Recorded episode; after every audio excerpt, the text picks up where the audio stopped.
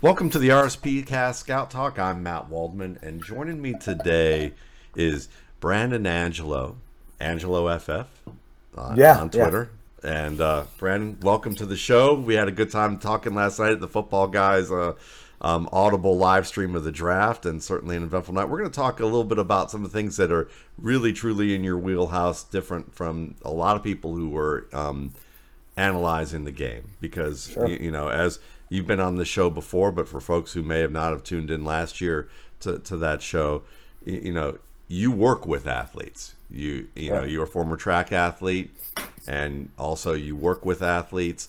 And one of the things that you specialize in, in addition to, you know, studying players for the draft and giving rankings and fantasy info and, you know, and doing draft film analysis, but it's also about movement, athletic movement and athletic behavior. Yeah, no, that's a big part of it, Matt, is it's really kind of deciphering what type of mover is this athlete, right? Are we an abrupt, dramatic mover? Are we a fluid, decisive mover? Are we, you know, dramatic, sporadic? Like, do we have those, do we have movements where, like a Miles Sanders, let's say, where like he doesn't really know what to do sometimes, but sometimes it works and sometimes it doesn't. Um, and there's a ton of different type of movers when you kind of put in like the whole like movement ecosystem of what it takes to be an N F L prospect, an N F L player. But when I look at it from like the ground floor, like we talked a little bit, little bit before the, the show, like deceleration and, and change of direction, like what does that stuff mean? Um, and how do we kind of look at it, break it down, and incorporate it into our like prospect analysis?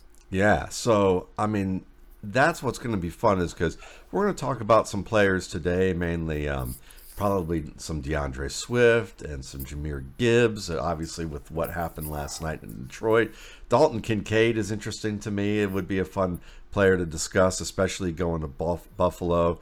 Um, and then we'll talk about some players of your choice that you feel are strong movers and reasons why, and players that maybe are getting touted, but maybe you feel like have some flaws as movers that makes you wonder why they're getting maybe touted to the level that they are. Um, and but first, you know, we, you know, there were some pro days, you know, a few weeks ago, and I'm we had a, a nice exchange just kind of offline talking about that, and you just brought up that, you know, the, people don't realize the big difference in timing of players in pro days, and who better to like really bring this up, I think, than you, because I think. And I think it's important right now because we're in the second day of the draft, or we're entering that, and you're going to hear lots of people giving analysis of why players fall or why players rose. And a lot of it is usually, well, their pro day, well, they didn't run this, but at their pro day, they did this. Or, you know, they're going to give you metrics stuff rather than film. So tell us about the difference in timing in pro days and why pro days may not be the most reliable thing. Yeah, it's crazy. And, and like you and I talked about before, the, the, the discrepancy is a lot wider than I think we realize, or the public realizes. So there's really three different types of timing. We have your fully automatic timing. So that's either dual beam laser, which is the most accurate in the world. Um, that's kind of the stuff you see at the Olympics. Okay, there's some timing systems out there like Swift and a couple other high-end ones that you you can buy and purchase that, that have dual beam, right? Um, then we have single beam lasers. So that's Zyback, Brower, a couple others like that. Um, and then you also have your frequency-based timing systems, which Brower is one of those as well, actually, not single beam. Um, but we have those. And then we have semi-automatic timing, which is what we see at the N F L Combine with Zyback. What they do is it's hand start electronic finish. So it's not fully automatic, and we're going to get into why. And then we have hand timing, which is the least accurate. Um, I remember running my high school track meets, and my lunch lady was timing me. I didn't know if I ran ten five or eleven five, Matt. I have no idea. Couldn't tell you. My mom was happy, and that's all that really mattered at the time. So, um, so then, that's it. So, if, so when I, so now I understand very clearly why when my wife, who ran consistently eleven two in the hundred back in um, back in the eighties, and one time. After years, I said, that's your best time was like eleven eleven two, and she said, yeah, I was consistently eleven two. I said, well, that's great, you know. And she said, yeah.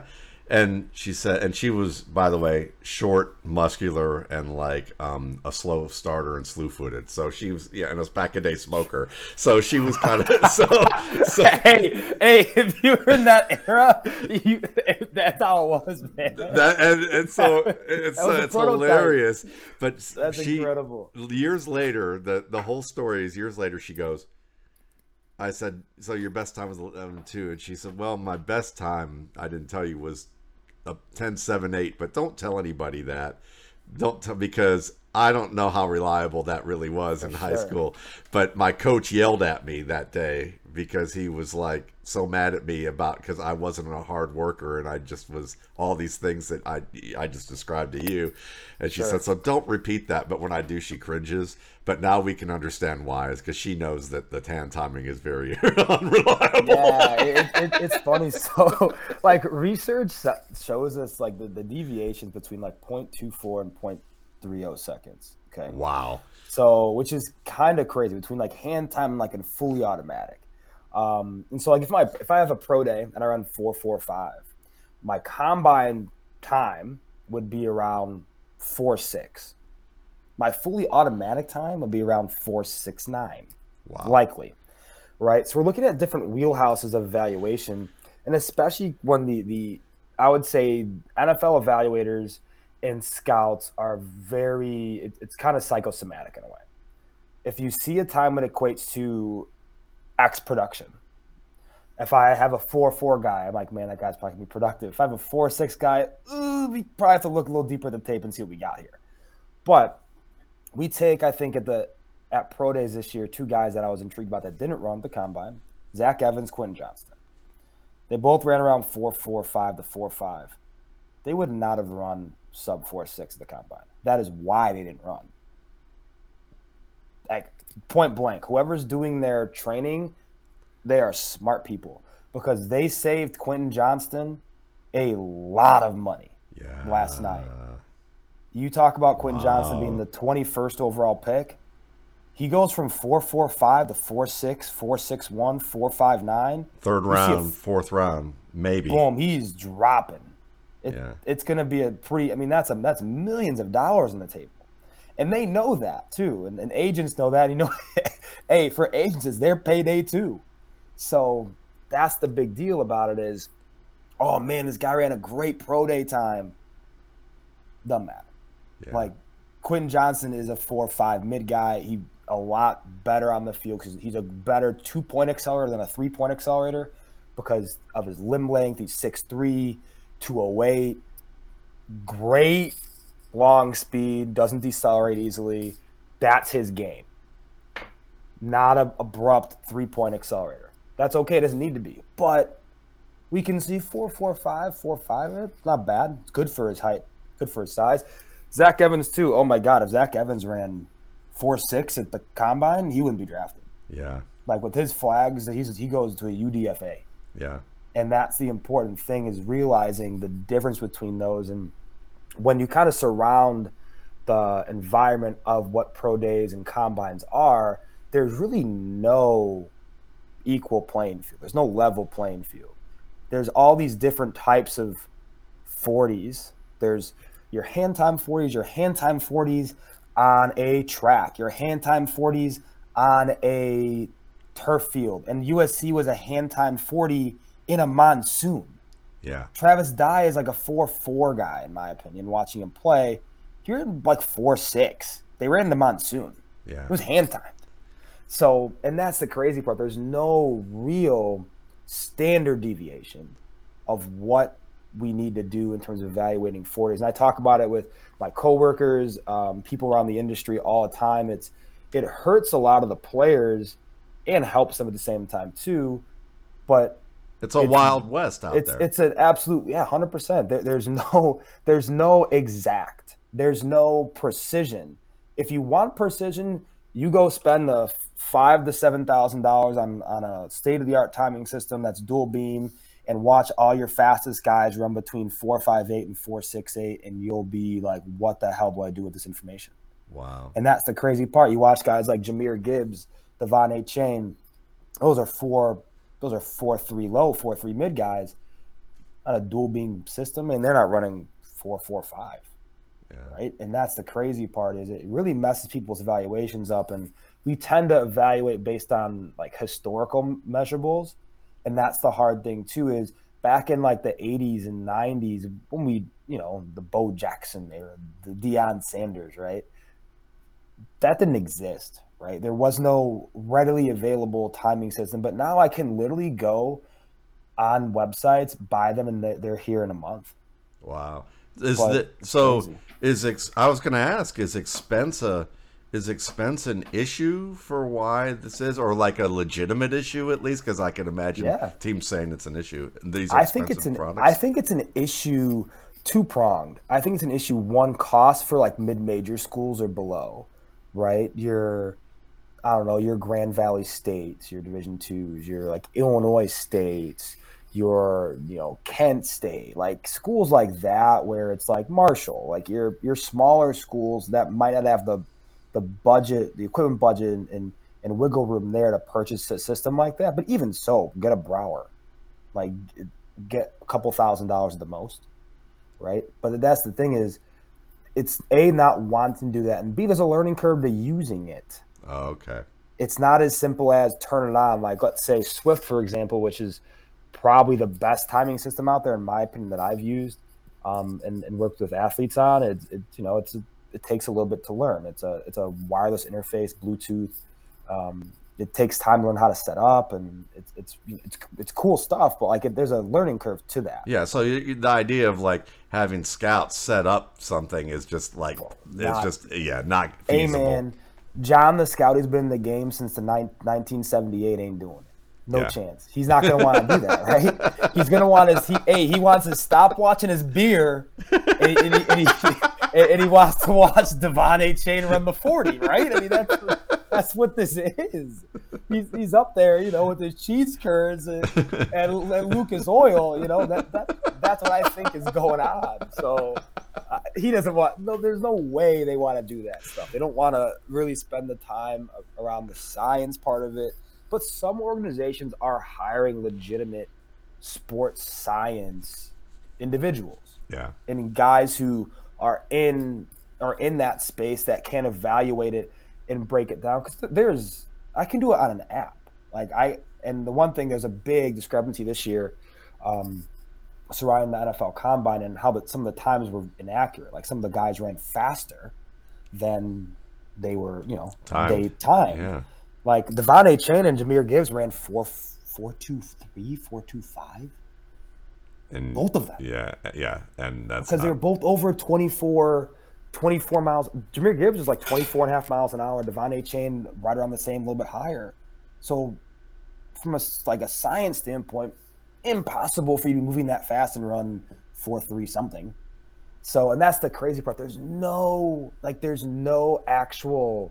like precision in a world where we can have a drone drop something off at a doorstep dang near. Like yeah. It's the craziest thing to me how it's a multi-billion dollar organization and there's no like level setting of what the parameters are revolving around timing, which in essence makes or loses these kids millions of dollars. So you really do have to be savvy of how to navigate that, like you one hundred percent mentioned. And it's funny because from a scouting perspective, I, you know, a scout, a former scout, and then a bi- who's a biomechanics specialist and d- does a number of different, did a number of different work um, from an analytical bio- biomechanics and um, film perspective for front offices.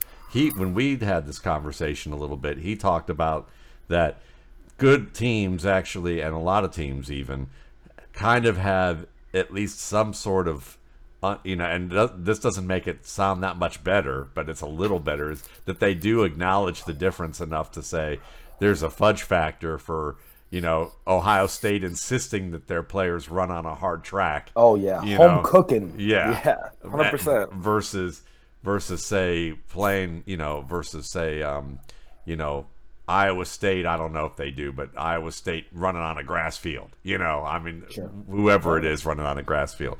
So they they do put in kind of a fudge factor when it comes to pro days of like plus or minus a certain amount that they add or subtract from a time based on the field. But again, that's a ham-handed approach compared to someone right. like yourself who's like, an, who's like I, I understand what these timing systems are about. We know what these different field services can do.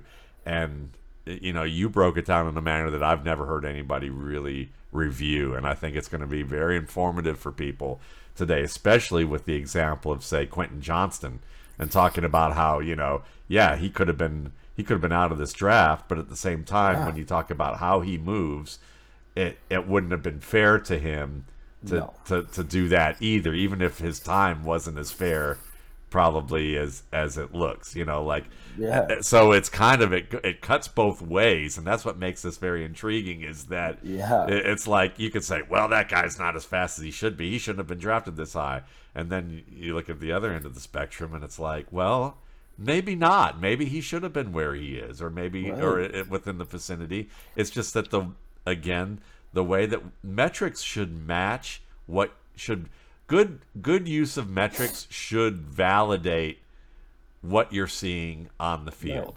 Yeah, I mean, as simple as that, you know, if and and that means that and and what that means is if they don't, you should go back to the field and say, what did I miss on the field that doesn't show that?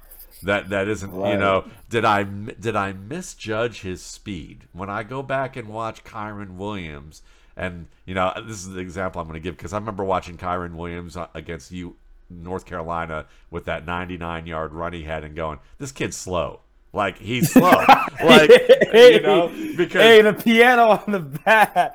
Yeah. I mean, he's, yeah. he's slow, and I know For that people sure. are going to think he's fast, sure. you know, but because... And the only reason I knew that is because I'm not a track expert like you from any remote imagination, but it's like, when I watch players, I'm watching for who they accelerate past, what oh. distance and trajectory of angle that the yeah. players who are pursuing him have, and how many times, and, you know, what kind of thing, you know, where people started, where all of those things. And when you watch that run, it was just like, oh, it was a series of fortunate events for this guy to, to get yeah. there. So, like, um, you know, so when he ran a slow time, that's not a surprise. But if you're a, if you're learning and you saw that run or a run like that and go, oh, I thought he was fast, you got to go back to that play and then go, what was I missing? How did I break? How do I break this down to see that? And I think yeah. that's where that's where people don't do that, or you have got to throw out a time like a like a Dalvin Cook. You know, when people were all up in arms about Dalvin Cook's, I think it was his three cone drill and his sure. vertical, and it's yeah. like you watch it, or Kayshon Boutte. Okay, and you, you he's a really intriguing example. Yeah, yeah, yes, because like you look at him and you go, how does he play his game? Does he play his game in the air? No, not really. What does he do? Is he a is he more of a slot receiver who wins off of short area quickness? Is he is he more of a guy that runs routes and gets open in space and then and does that? And then I think, who are other wide receivers of his height, weight, who who ran like that? Oh, Robert Woods and Jarvis Landry. And guess what? He was comparable or better in the metrics that we saw, if yeah. the, you can count those. And really, you just look at it and go, like with Cook, you say, the guy has that curvy linear speed. He rarely makes hard cuts. So why am I going to judge his three-cone drill based on how he plays? If he cuts like Adrian Peterson, then I'm judging his three-cone drill. But yeah, yeah, yeah. No, you're you're one hundred percent right. I, I like how you brought up, you know, the curve linear element, because really, I think what we don't see enough, it's the game is not played in a linear fashion, nearly ever, right? Yeah. Like yeah. straight line speed is just a small piece of an evaluation. I want to see how you sprint in different angles, right? How you get in and out of cuts, how you go from full acceleration, slight deceleration, can manipulate the, the backside safety and then cut across the face and say, see ya. Like, that's the stuff that's really important when you're watching, when you're watching guys play. It's not as simple of, this guy's really, really fast, he's going to be good. Because if you look at wide receivers, every receiver that ran under four three at the N F L Combine, there has been zero Pro Bowlers. Not one. Tyreek Hill does not count. Didn't run, but didn't run the combine. Don't want to hear it. He was a running back in college too, so even better. But really, even if you count Tyreek Hill, that's one out of a dozen. So you've just eighteen confirmed to me a, a statement I make all the time, that speed is like cleavage for N F L evaluators. one hundred percent. Okay, good. No, one hundred thousand percent. Because really, if you think about the two things from a human psychology standpoint that we can really point to, is, the two things that are exceptions to most human beings are speed, size. Two things that people who are likely evaluating the game do not have. That is okay.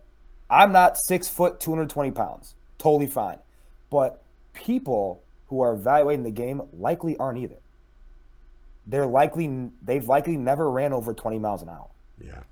So those are things from a holy cow standpoint that people cling to because they can't physically do that. You can't physically become Bijan Robinson. Yeah. I don't care how hard you try. Yeah. It ain't going to happen, no. right? Genetics, D N A, you know, type two fibers, you don't have them. So people try to look at what they don't have and put the asterisk next to that and say that that's it, that matters. But in reality, it's always to an extent. It matters to an extent. It only matters if you can utilize that on the field of play. That's a very different thing. I was a good sprinter, dog shit football player. It's okay, not a big deal. Right. But that's what that's the difference is, like if people just see people's forty times and their miles an hour, they think this this this cat can go. This is a good no no no. If you can't process fast, if you don't have good technique, if you don't have if you can't react to using what your eyes see to what your feet can do with that, man. Then you're going to play slow. And coaches show that all the time. They show the four three receiver running a a, a, a curl route. They show the four seven receiver running the curl route, and they tell you which one was faster. And it's always and and the four seven receiver with good technique and good skills, knowing what he does, looks like a four three receiver by no, comparison. one hundred percent, man. Yeah. I mean, the, the, I always say the faster you play, the faster you have to process information. Yep. If I'm a four three guy, I have to process the game that much faster, which is why it doesn't pan out. It's hard enough to process information at that level with, with how, how many big, fast, strong, smart human beings you see in American football. Yeah. But if I'm a four three guy, very hard for me to process information with that type of play speed. Controlling that's a different ball game, right? That's why yeah. most of your significantly, I would say, high your significant high-end receivers in the N F L are between four five, five four six, four five, four six guys, right? Yep. Your Cooper Cups, your DeAndre Hopkins, like those guys, your Antonio Browns. Yep. Because they can layer their speed, they can manipulate it, they can They can throttle down, they can oscillate that and make it so they can change speed in route, in game, not just blow past them like an Anthony Schwartz. Yeah. Um, and that's the that's the biggest deal when we're talking about the difference between, hey, I'm a really fast guy, and hey, I can layer my speed and play as fast as I want to play. So thank and you for validating Xavier Hutchinson today. You're welcome. You're welcome. You're very I'm welcome. Sorry, but it just came to welcome. mind how you were talking about the player, and I go, that sounds like Xavier Hutchinson. It sounds like Grant Dubose. It sounds like some players that people aren't talking about. And, yeah, you know? The issue is those guys don't get the chance sometimes. That's the thing is, like, I'm not yeah. super high on Xavier Hutchinson, but he's sure. a guy that can be successful in the N F L yeah. because he can layer that. But yeah. N F L evaluators might just pass up on it because he doesn't have that trait. Yep. Right? And that's the that's kind of the tough thing. Yeah. Um, but it happens all the time. Man, sorry to interrupt you. I just thought it was. No, no, I love that. No, yeah. it's, no, it's, interrupt okay. as much as you want. So, so let's. That was. A, I think that was awesome conversation, and I just feel like I could title this. This basically that I could just title this "Speed is the Cleavage of the N F L." You know, as yeah. as probably our title of this podcast. You know, but uh, but let's talk about some players. Like so, you you know. You were on the show last night on uh, Football Guys when basically the Detroit Lions decided that they were going to grab themselves some Jahmyr Gibbs and say, effectively, we're looking at DeAndre Swift with David Montgomery in ground in town and going, yeah, that's the end of the DeAndre Swift era. So, and we both kind of thought, hey, you know, there's some holes in Swift's game. I mean, he's a pro caliber player, yeah. you, you know, no doubt about that. But what do you notice from DeAndre Swift that you, you look at this and say, I understand why they did this? Yeah, I think it's a couple things, man. I think the number one thing is the game hasn't slowed down for him. No. And you you saw that in the S E C too. Abrupt cutter.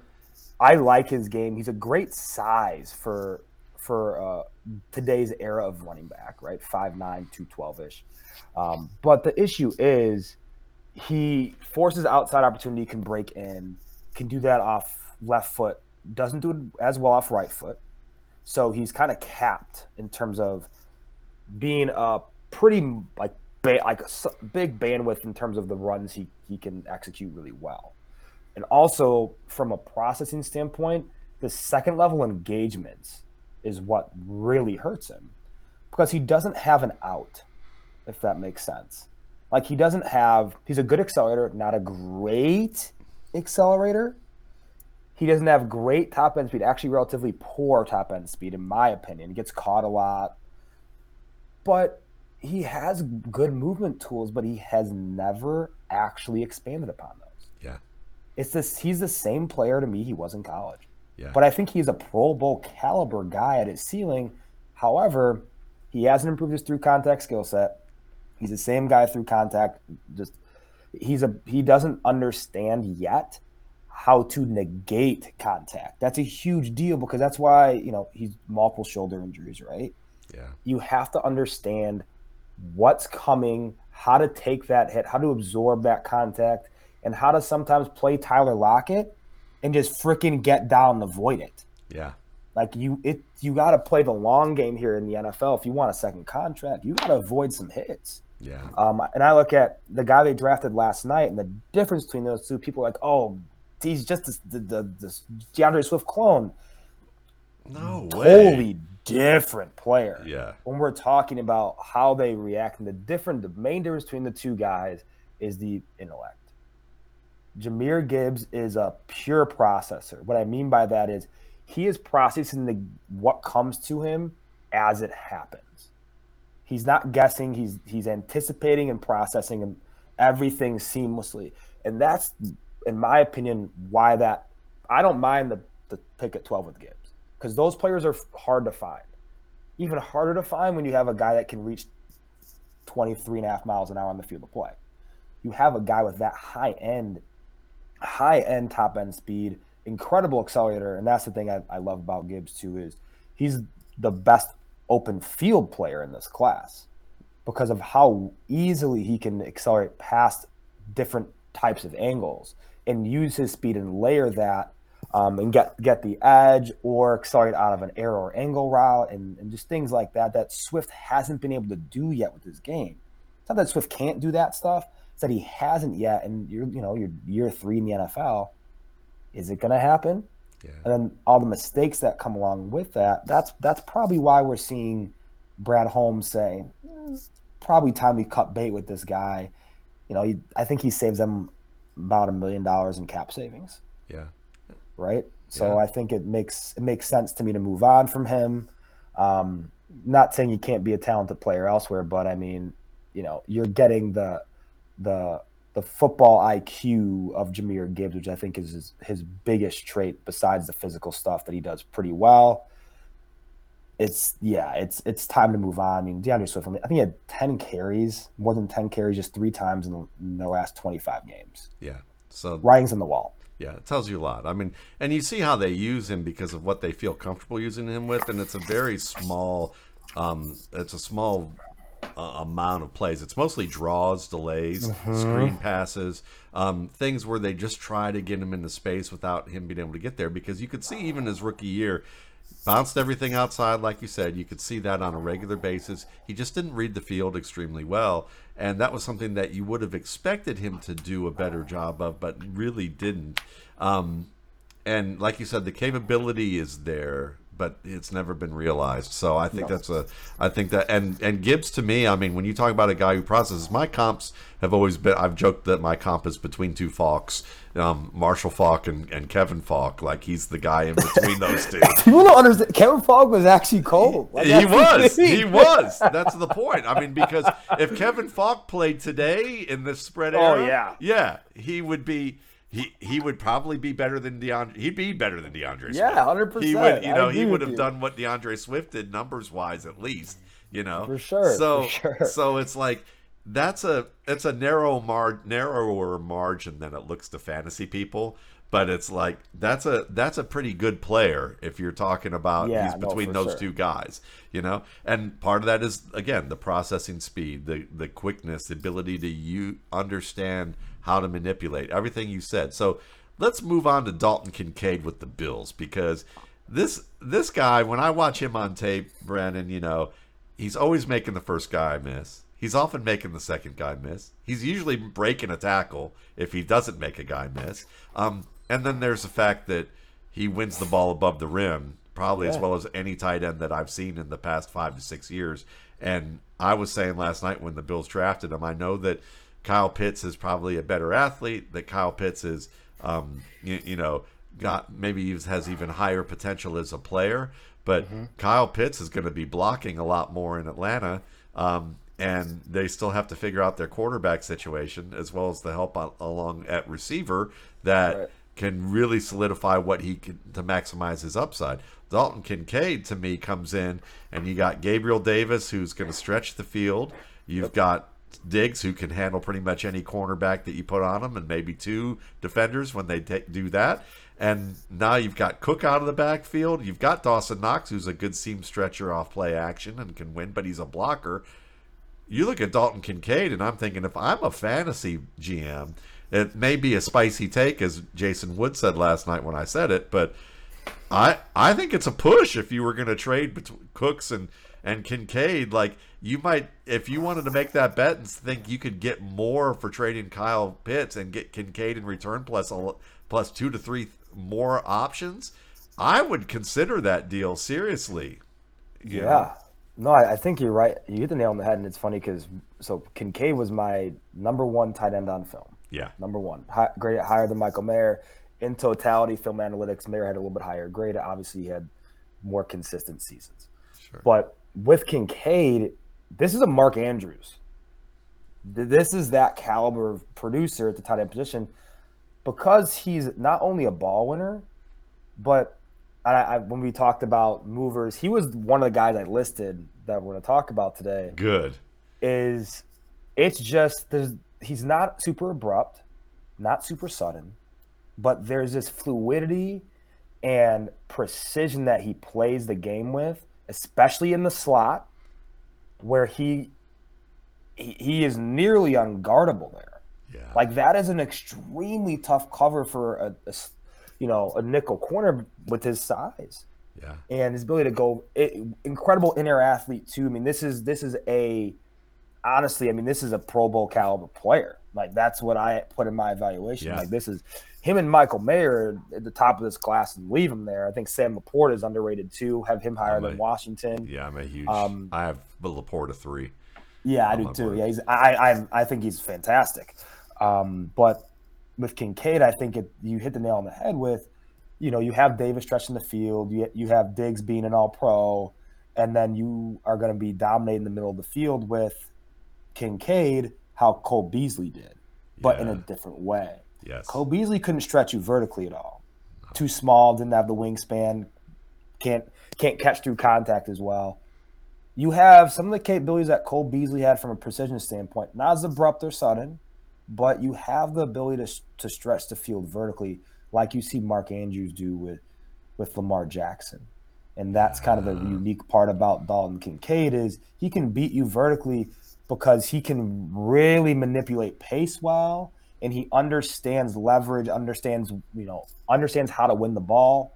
And that's the big piece for me with him. He's come on this year, and the only the only red flag I have is the back injury. Yeah. Like, that's it. Like, if he's if he's a healthy Dalton Kincaid, he is a Pro Bowl caliber player in his first three years. And like that, that's who he is. And that other tight end at Utah doesn't look too bad either. If you've seen mm-hmm. some of the things that he's, when he mm-hmm. comes out, he might be interesting too. I've seen him make some plays and I go, wow, that dude can, that dude can catch a football and get open himself. So, right.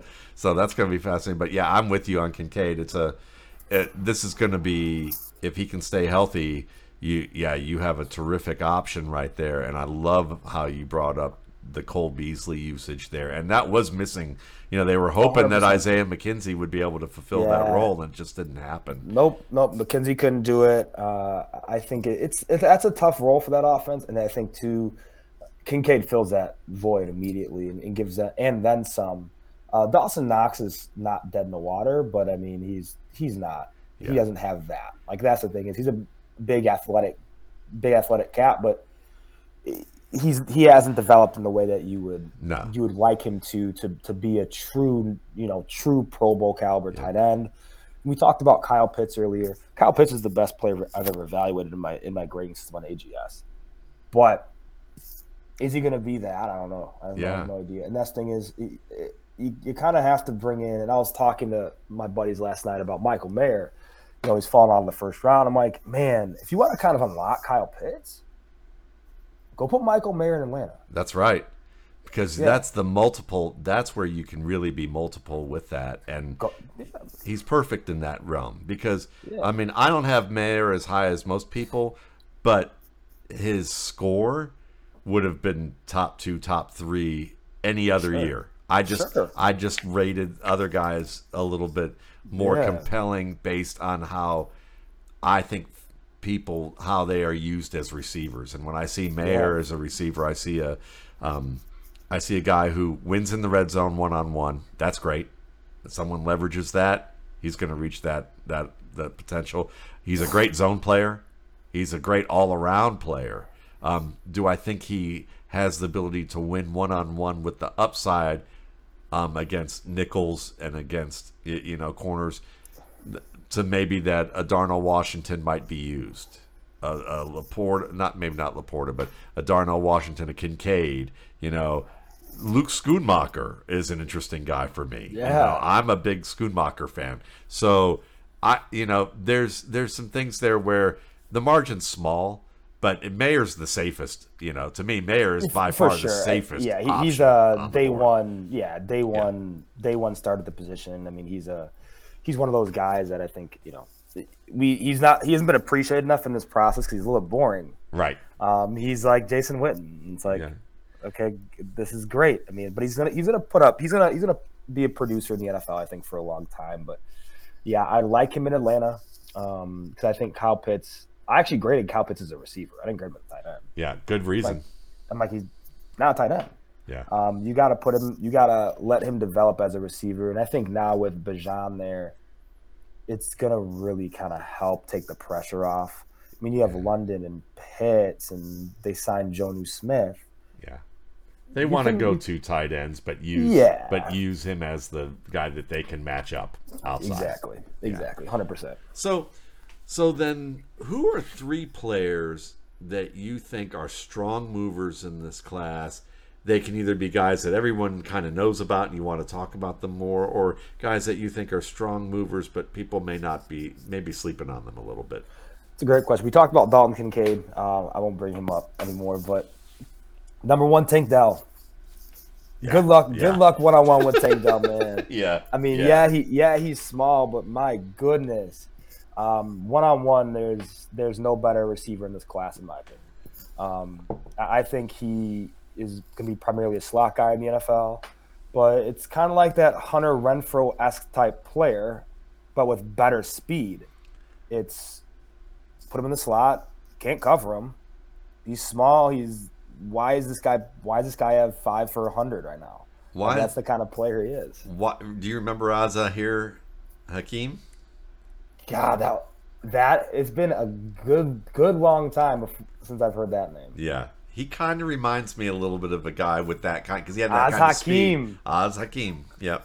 I think there's a little bit of that. If he, my only thing with Dell, because you're right, like Dell is unbelievable in the open field. I think he's one of the best open field runners in the draft. Oh, for sure. And his ability to to win off the line of scrimmage is fantastic. Um, just catching the ball. That's like the the final front. It's like Tank, it's like Romeo Dubs in a sense last year, where Romeo Dubs is sure. that player that like all the way up to the catch point, he looks like a stud.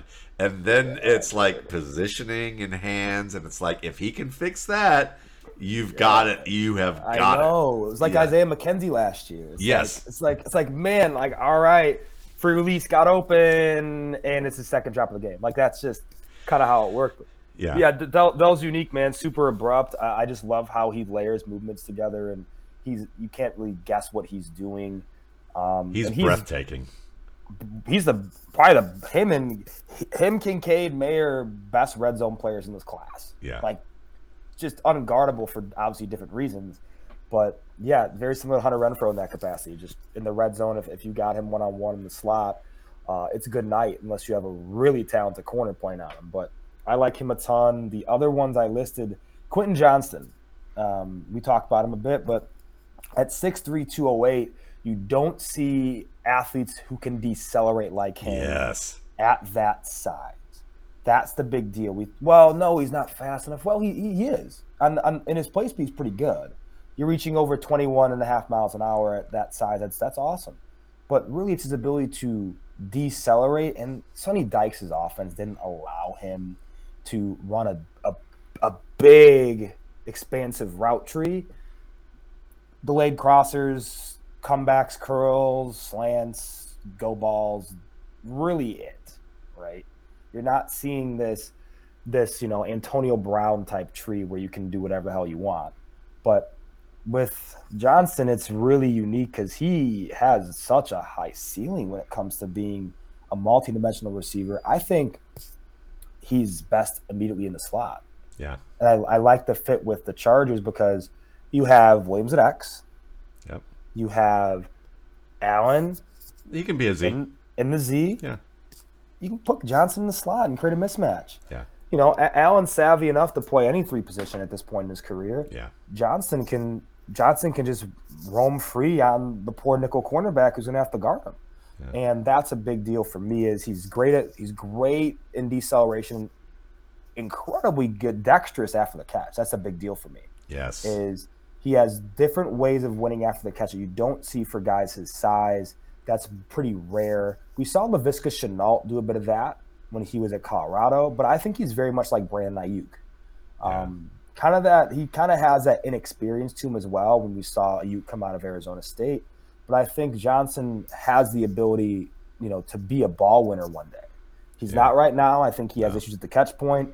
Um, But that really wasn't – he wasn't asked to do that much in Sonny Dykes' offense. So inexperience is, is a big one there, but I think I'm he was mis- – I think he was kind of miscast. If one hundred percent you, was and, miscast. And, yeah. and that's kind of a common thread recently with Texas Tech receivers. Jalen Reagor was miscast in his in that offense yeah. too. Um, and the Eagles, from what uh, Fran Duffy, the, the, the Eagles analyst, um, mentioned to me, is that when they talked to Gary Patterson – Um, back in the day in T C U and said, uh, asked him about Reagor. He said, well, we had to use him in a role that we didn't want to use him.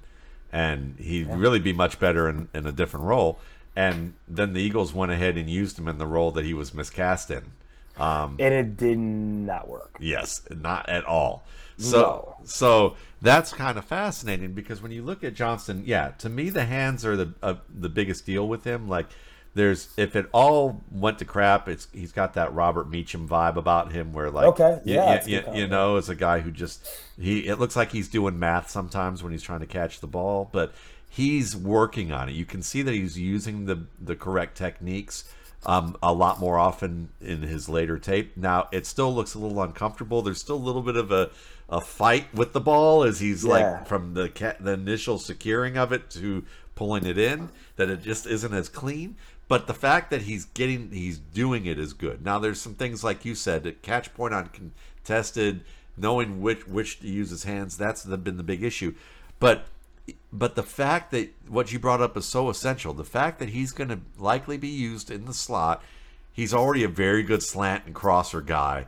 He's yep. and that ability after the catch and the route running, the ability to stop, start, accelerate in and out of movements is there. All of that's there for him to leverage and become a, a, a really good route runner. And if he's catching targets in the area where it's not contested going up above the rim for the ball, he's fine. He's yeah. fine in that area. So now you're buffered by two Pro Bowl caliber receivers. And by the way, Keenan Allen out of Cal, as my buddy Ryan Riddle would say, who used to play at Cal and was in the, in the league for a while as a defensive end and, and linebacker, he would talk about Keenan Allen, say, you know, and, and you could see it on tape over the years. It depended on whether what kind of weight he wanted to play at. If he wanted to be small and lithe, he was a slot receiver all day long who ran, who moved like a deer, you know, back then. And then if he wanted to play bigger, he could be an X or maybe be a Z, depending on what you, he was one of those guys that it, there aren't many athletes who you could say, let's just add or take off weight and express a different facet of what your maximum yeah, upside is. He's remarkable. Is. Yeah. He's remarkable. We missed that. You know, he ran four seven, so he totally missed, right? Like, yeah. People missed on that. Yeah. And that's the thing that's crazy is like, like that's what that's what would have happened if Jackson Smith and Njigba, if he would have ran in his pro day, we'd have been like, oh. I mean, his ran at the combine, we'd be like, oh, man. He's a four six guy? Yeah. Doesn't matter. No. Doesn't matter. I, I, it, that's the type of player he is. I wish I made a Keenan Allen comp now to him. I wish I did. I, I'm glad I did because I'm like I, I I'm like I think because he just has that kind of like chameleon. That's a great comp. To him. Just this that chameleon to him where he can he can win in multiple situations. He's not just a slot guy. I think he's going to succeed there out of the gate because I think your development's capped a bit when you don't play another season. Yeah. You don't have that second year development. Year two is super important for collegiate receivers, in my opinion. Yeah. Being able to be on the field for ten to twelve full games your second year, being a producer, super important. He missed that. But I think in Seattle, good fit long term because you're going to get your – same with Johnson. You're sandwiched between two Pro Bowl wide receivers. Yeah. yeah. That's a great thing for for, for rookies coming yeah. to the N F L. I mean, look at Kenny Golladay, who I was never very high on, and who oh yeah, Northern and, Illinois, yep, and certainly didn't work out in, in a second contract so far, but still might get it together. But I always thought he was a limited player, but certainly, you know, certainly could do some things well. And and when you look at him with Marvin Jones, who's a consummate route runner and ball winner on one side, who could play all three positions and yeah, did one hundred percent, and and Golden Tate. Uh, you know, like career, you know, like peak Golden Tate on the yeah. other side, and you're matched up against linebackers and safeties from the slot running go routes or seams. I yeah. mean, like, come on. It was like, so when he went to New York and people are like, he's going to be, you, you know, you know, when, when there's a, we need to make him a number one. I'm saying, no way in hell that's going to work. No. I mean, like, no. no way. But you, but I felt bad for him because yeah. you have to imagine. Because when I think back to being that age, I would have to think, I just had success in the N F L with the Detroit Lions. I'm like their leading producer. I'm not thinking about who I'm buffered by. I'm thinking about oh. what I'm doing well, and I'm doing my job well.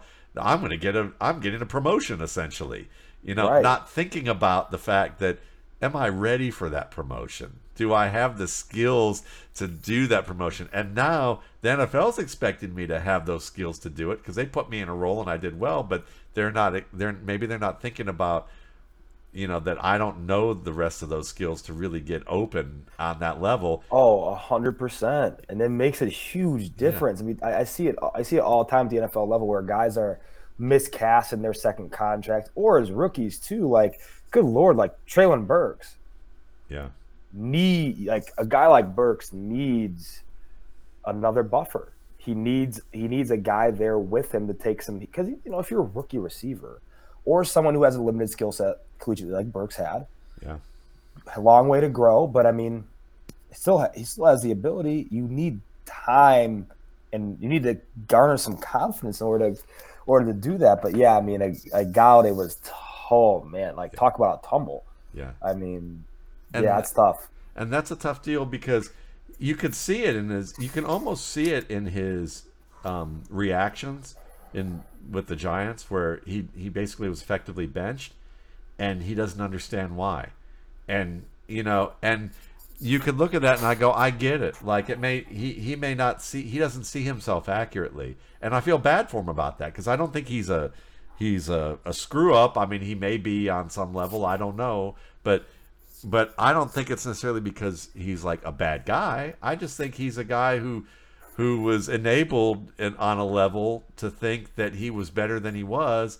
And now more is being demanded of him, and he doesn't understand. It's just like I see this. I saw this in corporate America all the time. When you come and take over a team of people, and they're not performing to expectation, and then you're explaining to them what needs to happen, but they seem like, "But I did this. What? Look what I was. Look what I did." Yeah. And you're like, "I'm glad you did that, but the circumstances have changed." Like, do you know how to do these things? Well, why do I need to do that? Or how, I, why can't you just throw me this or give me that? It's because what you were doing was good enough for the situation, but now you've got to get better. And right. And it's hard to, and when you're making millions and everyone's kissing your, your backside a little bit wherever you go, it's hard, you know, it's a performance it, medium. That oh, can man. be hard too. That can it is mess so, with your head. So- It is so tough, and I like how you said see yourself accurately. I mean, that's really hit the nail on the head. I mean, that's what that's what it is. Like, and I was, I turned the draft last night when I got home, and my mother-in-law was, was over, and she's never seen the N F L draft. And Good Will Levis her. was shown, like, yeah, I know. Will Levis was shown like eight times, and she's like, "Who is this guy?" And I'm like, "Well, uh, he hasn't been drafted yet." So she's like, "Wait, so." Does everybody go to this? And I'm like, no, like the N F L t- like selects like twenty or so of the guys they think that's going to get drafted, and they go to the green room. And she's like, well, why wasn't he drafted? And I'm like, oh, shit, that's a great question. Yeah. And I'm like, well, um, I don't know. But I'm like, well, I do know. He didn't see himself accurately. Yeah. And this is, and when you listen to a guy like that talk, and we talk about like sports psychology and um, all of that stuff, like, it's crazy because you listen to some of those guys talk, like they're almost too sure of themselves. Yeah. It's not like a confidence. It's like a, it's like an oversimplification of who they are. Yeah. Like it's, I'm the best. I'm the best player in this draft. Yeah. Well, you're not, but you say it so, so confidently that it comes off as something that it's maybe not. And when you do that, and what happens is, from a confidence perspective, you know, you think you're going one overall. Like you think you're, you think you're the bee's knees. Like you're Kenny Galladay and think, man, I had like two thousand yard season with the Lions. Man, I'm like New York, piece of cake. Oh, can't get open. Yeah. I'm the guy now. I'm facing doubles. Like didn't do that in Detroit. Like like Will Levis and his evaluation, it's like he has a lot of room to grow. He's better off, I think, under a veteran quarterback. I yep. I actually liked him to the Lions under Goff for a couple years with sure. Johnson there. Sure. Um and, and um Brunell, I think that's a good fit. I liked that with Malik Willis last year and didn't happen. But I think really people see themselves what they're not. Like he, he's a developmental trait-based quarterback. Yeah. Nothing wrong with that. There's a lot of those who are successful in the N F L. Yeah. But, I mean, my goodness, you, you hit the nail on the head when you said that, man. It's it's really – you got to see yourself accurately in order to have success. Listen, Ryan Ma- – I learned this from Ryan Matthews, the the excellent yep. Fresno State prospect who – Chargers, yeah. When you can when you can plant one foot in the ground and change the axis of pursuit at the second and third level with one cut once you get through the line, and with his balance and his acceleration and all that, he should have been a superstar. I oh, thought absolutely, but I knew his trainer at the time, who helped him get into the first round. You know, with some of the workouts and things, that, and the guy who and he's he's he's the one. I don't remember his name right off the bat because it's been a while, and I'm getting older, and maybe I need to get some cognitive testing. But uh, uh but honestly, uh, I he's a superstar trainer who has worked with tons of N F L athletes and. And I remember him telling, and been on N F L Network, and I remember him telling me year two, year three, he goes, Ryan's a great kid. But Ryan, like a lot of kids, regardless of socioeconomic background, just no, think of just kids in general, okay? Like a lot of kids, they can be, their self-assurance that they they have is really a veneer for a low self-esteem and lack of confidence. And Ryan, yeah. Ryan did, when we talk about socioeconomic, he did grow up homeless at times, living in and out of cars, you know, that kind of thing, not thinking maybe he was good enough, having some feelings that regard to that that are natural, completely natural to feel that way on some level underneath. But he, but he disguised it with ultimate confidence. And so what happened is Norv Turner in year two was telling everyone in the media, Ryan's going to get the load. He's going to be, he's going to get a, you know, basically intimating he's going to get the LaDainian Tomlinson successor yeah, load. He's going to be the guy. This. He's going to be yeah. the dude. And Ryan and his his trainer's like, dude, I mean, he was telling me this. He goes, don't say anything. So I never, I didn't. But he was like, don't. He goes, he goes, Ryan's not showing up to to work. He's not working out. He's not with me. He's out partying. He's like out drinking. I'm like, come on in here. We got work to do. Like you. And he goes, and this was also first first game fumbled at the end of the first half as a rookie. His trainer's in the stands. He was so distraught over it. Needed the the the Charger staff called the trainer and said, come down here. He won't come out. He's acting like he's not going to come out on the field for the second half. You need to talk him back into getting onto this field. Crazy. You know, and Ryan Matthews turned into a, a pretty good darn player. Like he, yeah, had some, he did. He, he had some flashes. one hundred percent. Yeah, yeah. But he was, but the what was up here and in here, and when I say he, I'm not saying he lacked the heart. That's not what I'm saying. I'm saying that he didn't have the maturity at the time, and the the formative things. And it's okay. A lot of people don't. Um, yeah. And you don't discover it until you're in that situation. And, oh, and and so, you know, when that was his rookie year, he came out and played. And then when he did all the stuff I'm ready, he failed his conditioning test first day in year two, threw up, and he came in and he called his trainer. He goes, dude, you were right. I'm sorry. Freaking out. Help me. Help me. And we worked, and he got him on track. And then Ryan had a couple of good years and, yeah, and, yeah. and, and was a good N F L running back. Not the – I thought he could have been an elite N F L running Superstar, back. Superstar, for sure. Yeah. I, I, I, thought the, I thought the same thing. I mean, really, you know, it, it's it, you, you brought up a good point with, like, emotional maturity. Yeah. Th- that's what really, in my opinion, separates the – athletes that make it yeah. and the athletes that in two, three years are out of the league yeah, or get hurt. And like you and I talked about Zach Evans before. That's kind of what I see with Zach Evans, right?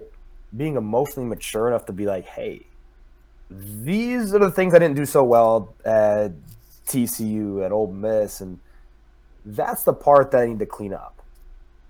Yeah. That's not the game. It's outside the game. Yeah. It's people telling me I'm the greatest. That's the hardest thing. Doing it again, and I always say this. I always say this to my athletes and, and coaches all the time. Doing it again is harder than doing it once. Yes. Always. If, you know, a guy like Zach Evans, high school All-American, regarded as the best prospect in America. Yeah. Not at running back, the best in his class. He's the guy. No, he's... He's on top of the mountain. Georgia wants him. Yeah. Exactly. Running right? back you. Yeah. Yes, one hundred percent. But what, what I think younger athletes don't realize is the air is way thinner at the top, man. It becomes hard to breathe on the way down. Like if, if you are if you are not being consistent in terms of preparation um, and all of that stuff, and really, and really honing in on the little details outside of the twenty-two and a half hours a day, Um, twenty-two and a half hours a day, you're you're not in practice. Yeah. Like that's the really important stuff that some of you know some of these prospects I think don't get, because emotionally they see TikTok, they see Twitter, and they see, oh man, I'm the, the best. Like so, so where are you with Evans? Because for me, when I don't do real deep dives into into character, because I'm not an investigative team who does stuff. Sure. But when I looked yeah. at Evans play as a player, I loved him. I loved what I saw and what he's capable of and how sure. he makes decisions. Um, but when I look back, I did decide to take a look as much as I could. And I thought, okay, from what I read, if it's true, didn't really have great parent, parents who were capable of being able to provide him the support that you would want during a recruiting cycle. His, mm-hmm. his main parental, like, support was a grandfather who was basically the patriarch of the family, who was very influential with them, but died the year before the recruiting really got heavy, and he handled his own recruiting. And yep. and then you saw what happened with the with the, the switching around everywhere, and then the getting suspended for your championship game in high school because and you wouldn't yeah. give up your cell phone. Now, I could see the connection. It may not be one at all, but I could make a connection and say, if, without knowing the details, thinking, well, if I don't trust my parents to be able to do this type of stuff, my grandfather's dead, and I feel like I'm taking this on my own, and I'm a I'm going to have some arrogance, confidence as a as a as a top recruit player. I'm probably feeling like I need to stay in touch with all these people at every every possible moment, and I'm probably living on my phone in a way that's really unhealthy. Yup, one hundred percent. But he was a good student at T C U, made academic honor roll. Um, and then I think of, like, when he left, well, at the, this time last year, Gary Patterson was telling, or the, the was telling folks, listen, T C U's got to get their N I L deals together because we're about to lose, I think he said something like twenty-eight players. I know that was hyperbole, but no one thought T C U was going to the national championship game based no. on what that was being said last year. So, of course, and he didn't, like, move to Central Arkansas. He moved to Ole Miss, you yeah. know. So, and then, you know, Judge Quinshon Judkins happened to be there, so they're going to play a little Mister Inside, Mister Outside, little Mister You do this work, we do this work, it works out. So, I I don't know. I think I, I don't know about the I don't know about him off the field, but if I were to guess, I would say is the is if he's shown ownership of of what happened and accountability for what happened. Yeah. I'm looking at that and go, it's not a major thing. It's a kid growing, but if, sure, it, it's a thousand percent growth. And you know, I wrote in my evaluation of him, it's it's one of the most puzzling I've ever encountered because there are some times where this kid looks like the best recruit in America. Yes, he should be a back end first round pick, early yeah. day two pick. Yes, that's the type of talent he is. Yes. I'm like, this kid is a Pro Bowl caliber lead back talent, similar to Miles Sanders. He has some shortcomings in terms of, you know, scanning and reading lanes, but that stuff can be cleaned up with the correct environment. And I'm like, look, like this is a big deal for him. I would love him to be behind an already established tenured back, Pro Bowl, all pro type guy, Tennessee. Yeah. New the New York Giants, if they re-sign yes. Saquon Barkley, like 49ers.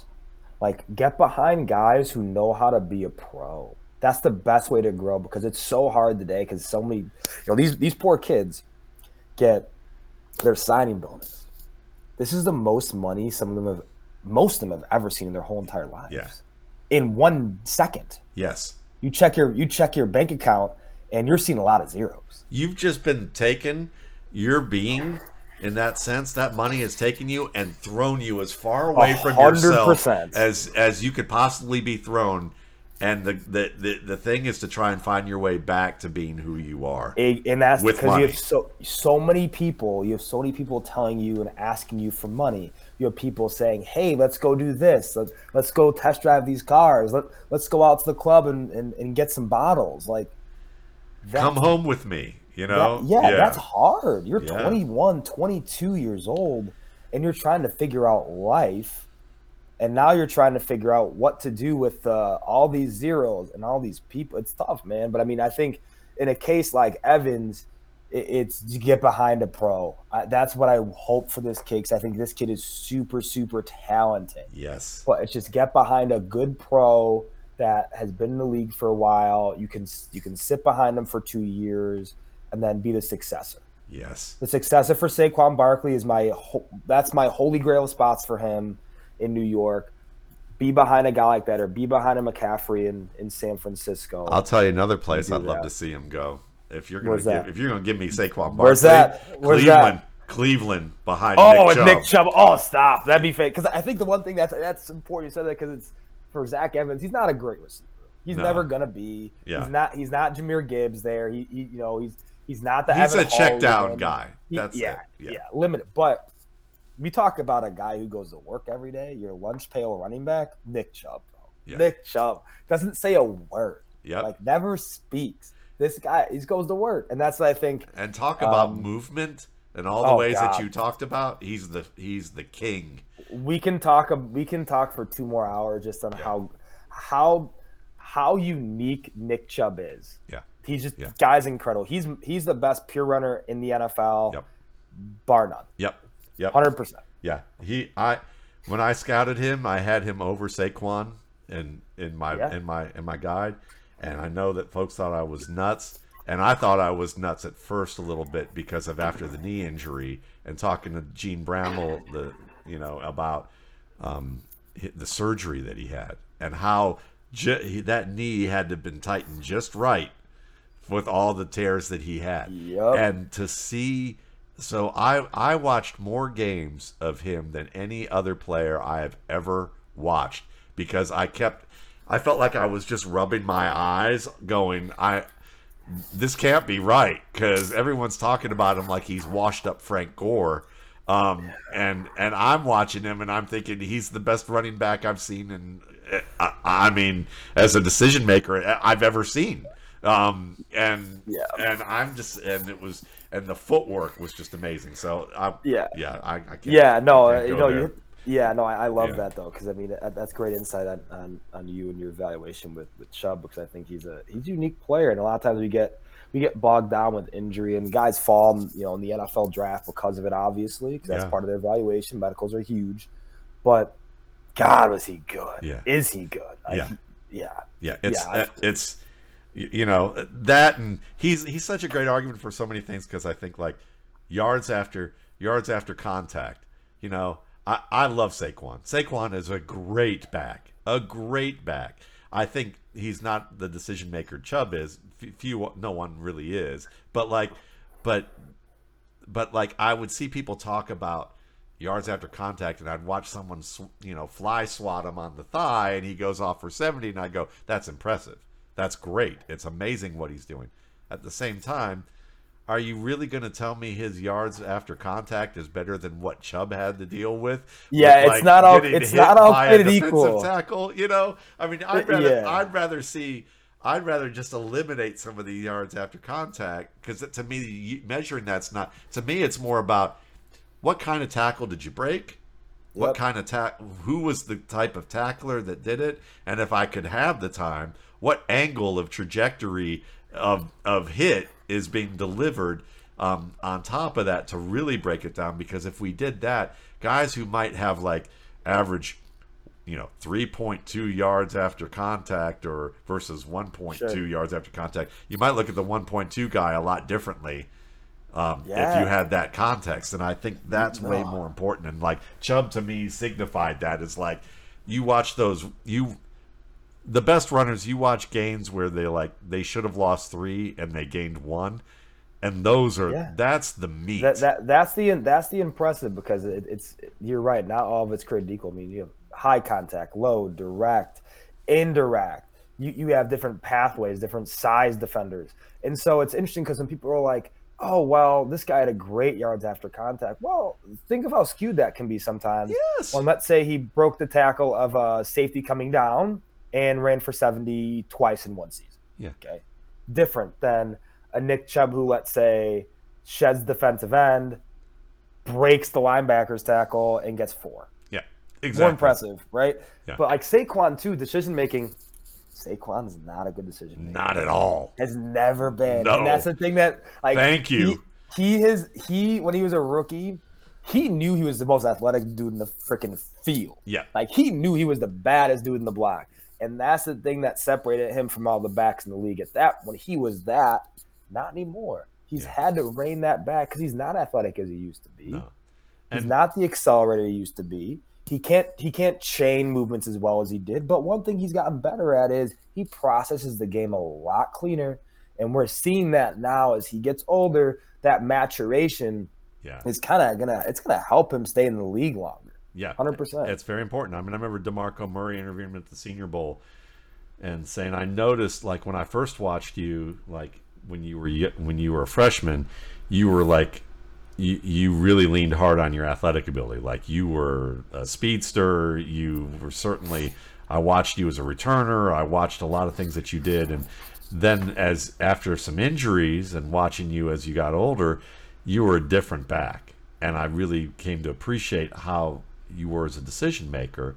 Can you talk about that transformation that you had in college? And he said, man, I came in after Adrian Peterson, you know, and, and all of that. And he said, you know, I was the best athlete in my region. You know, yeah. I, I got to Oklahoma and realized everyone's the best athlete in their region. Hey, and yeah. I realized that I have, I have to, I have to understand the game because I, because if I don't, everyone, I'm not outrunning people anymore. I'm not going to outrun people the way I did. And yeah, like you said, Barkley, it's like the same thing with throwers or runners, you know, or receivers, even any player who has to out jump, outrun, or out, out arm talent people.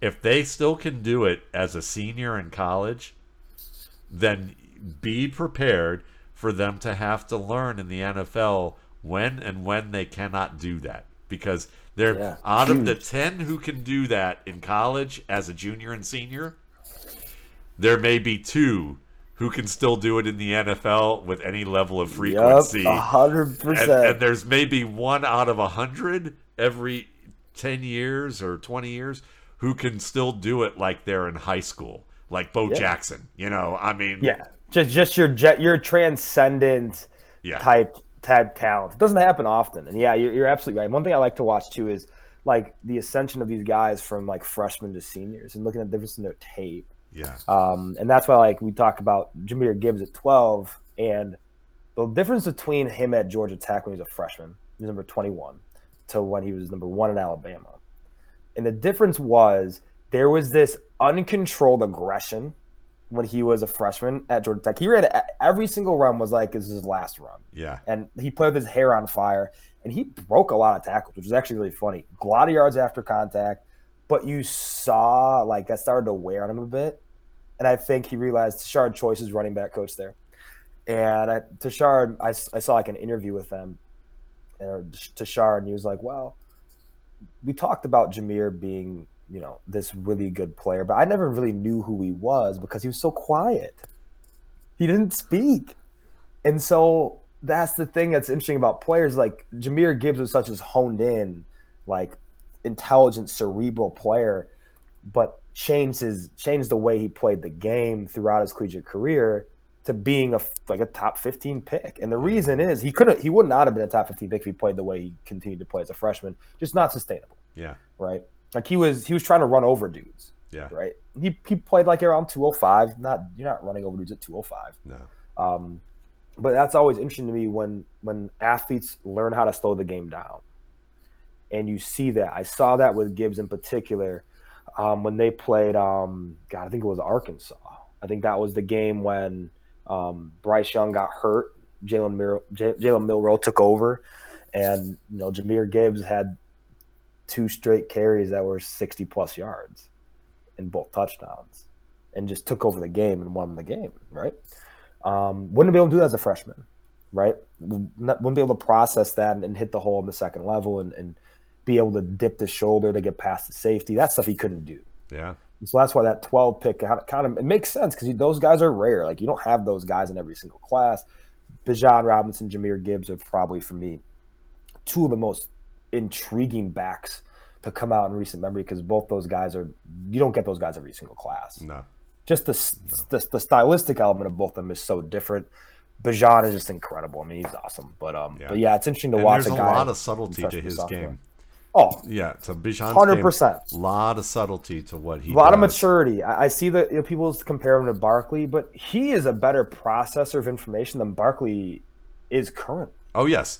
And he got better because early in his career, like he did in his early in his career, I watched him and I said, "Okay, watching these first two years of tape, I'm watching. I'm going.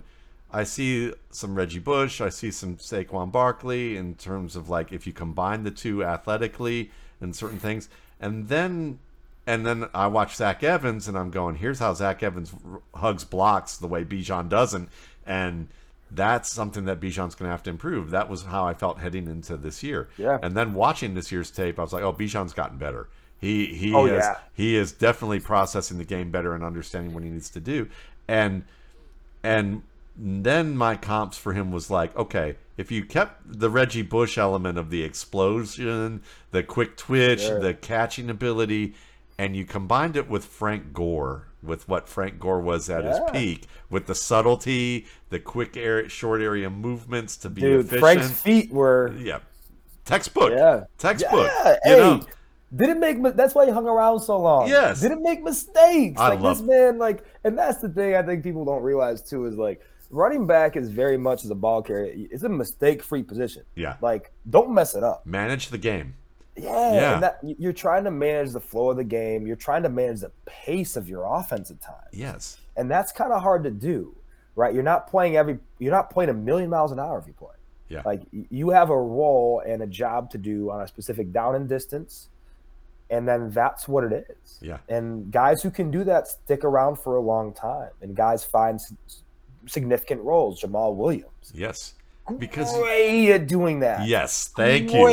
Great. And that's why he's people you know, make fun of me all the time because I love Jamaal Williams as a player. He's a good back. He's a very he's a, good back. He's a good back, man. He's a funny dude too. Yeah. I love listening to him. Love listening to his interviews. But man, like guys like that, like. Dave Montgomery, how he's yeah. kind of changed his game into, into being yeah. a similar type player to actually Jamaal Williams. Now he, those guys have roles. Like yeah. those guys are now tagged in the N F L as this is these are my low red zone, low red zone, short yardage chain movers that won't make mistakes yeah. and keep my quarterback clean. That's right. That's keep, important. Keep the playbook expanded when one hundred percent. In a down and distance situation where you're trying to go for the fifty-yard run and losing five yards is going to kill Bingo. your offense, as opposed to getting three tough yards in, because yeah. you instead Crazy. of losing three yards. And people, that's what you need to watch for when you watch running backs. Like the the the big plays, that's great. And you can, that's an area you can say, this is how we use a player. And if you can do that, that's great. But if you're looking for an all around back, and there aren't many of them, you've got to include that part in your arsenal. Can they manage, can they look at where they are on the field, the down and distance, what the defense is doing and say, I can't take this chance. I've got to right, I've yeah. got to make this happen, or if I'm got to manage the flow yeah. of the game, but, super important. But I'll say this: if you've never, if any of you listening here have never seen or read Bernard Malamud's book *The Natural*, or saw the movie with Robert Redford from Barry Levinson's days, the the movie *The Natural* is basically, or the story of *The Natural* is about a a baseball player who back in like. the twenties and thirties, I think, or the forties. Some I don't remember the era, but like back bef- around that era of twenty years, where he he's a pitcher and he looks like he's going to be like the greatest pitcher that ever lived, and then mysteriously never like makes the league, and then returns as this old man, like in his like mid to late thirties to play, and he's a hitter, and he's like the becomes the best power hitter in baseball at this time. And awesome. then, but you see what could have been with him as a pitcher if what had happened as the story develops. Whenever I see The Natural, I think of Frank Gore, because Frank Gore with two A C L tears before he ever entered the league, and to hear Larry Coker say, listen, I recruited running back, I was a running back coach at Oklahoma State with Thurman Thomas and Barry Sanders. Frank Gore was the best high school running back I ever saw. Period, hands down. And Frank Gore, I remember seeing some Frank Gore early Frank Gore tape at Miami before he got those two A C L tears. If that dude came into the league with two healthy A C Ls, he'd still be playing right now. Yeah. I mean, like he was in. I mean, he was yeah. incredible with two yeah. with two torn A C Ls, and he might have been like that kind of player. Yeah, that's crazy. Yeah, it's always interesting to see that because it's, you know, like when you do that, when you have those significant injuries, you have to change. Like yeah. you have to, you have to, you have to completely change the way you play the game. Yeah. Um, and change the areas that you weren't as good at, right? Yeah. And that's a huge deal because, you know, Frank Gore is was the best timing-based running back in this generation, in my opinion. Yeah. Right. Yeah. Just precision, precision, precision. You knew what you're getting in every play, but yeah. That's a big deal. So listen, this was this was even better than expected. So why we went an hour and twenty today as opposed to going thirty or forty. Um, but I yeah, I want to do this more often. This was this was such for a great sure. conversation. Um, and I can't wait to put this out this afternoon for people to listen to it, because I think yeah. that there was so much great information. So thank you, Brandon, for you know for bringing it today. Yeah, no, anytime, man. Uh, anytime you need me on, um, I'll hop on. I love talking to you and chopping it up, man. Appreciate it. Anything we need to tout, tout, tout it for me. Oh, man. Um, just putting on the profiles on angel analysis dot com, um, getting those done. The draft guides are complete. Um, those are being updated with bus rate this after the tomorrow and the N F L draft finishes.